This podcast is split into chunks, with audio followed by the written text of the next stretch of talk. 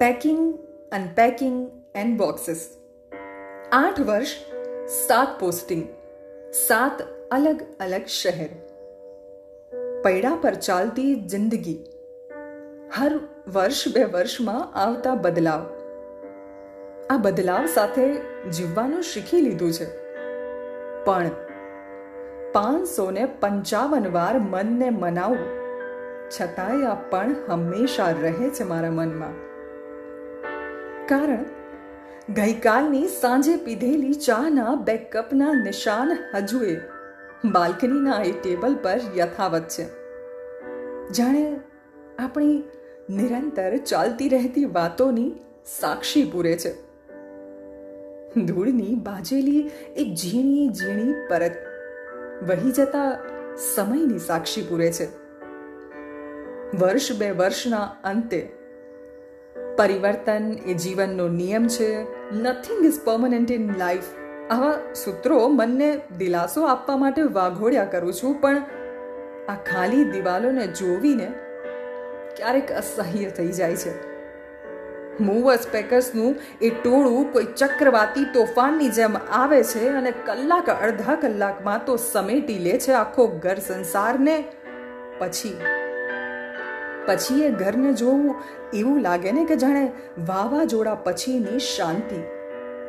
એક એવી શાંતિ જે મનને અશાંત કરી દે છે. એવી રીતે કેદ કરે ઘર સંસારને જાણે આકાશમાં કે લોલ કરતા પંખીઓને પૂરી ના દીધા હોય પાંજરે. મનગમતા ગીત સાથે, મારા મનના ભાવ સાથે લહેરાતા ઘરના પડદા બધું જ સાવ ખાલી ખાલી. પણ આ સાલું ગમે તેટલું પેક કરી લઈએ. કંઈક તો છૂટી જાય છે. અરીસા પર લાગેલી મારા સાડીના રંગ મુજબની બે ચાર બિંદીઓ. નાની દીકરીને હાથ લાગેલા રંગથી દોરેલા ભીંત ચિત્રો. જાણે હજુએ આ ઘરની ખાલી દિવાલોમાં થોડા ઘણા રંગ ભરવાની કોશિશ કરે છે. યાદોનો એક ડૂમો બાજી જાય છે ને પછી આંખની કિનારની વિનાશ બને છે.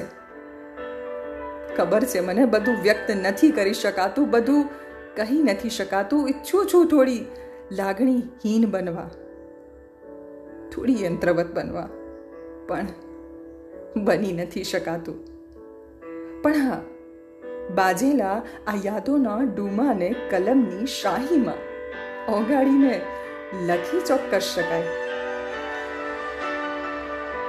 ગને કોહરે કો ચિરતી गने कोहरे को चिरती नरम धूप से लगे हैं वो सारे घर मुझे वो सारे आशियाने जिनमें मैं बसा करती थी कभी अब वो सिर्फ मेरी यादों में बसते हैं कभी छोटे बच्चे सी जिद में बैठ जाता है ये दिल मेरा कभी छोटे बच्चे सी जिद में बैठ जाता है ये दिल मेरा और फिर मैं ही उसकी अम्मा बनी फुसलाती हूँ उसे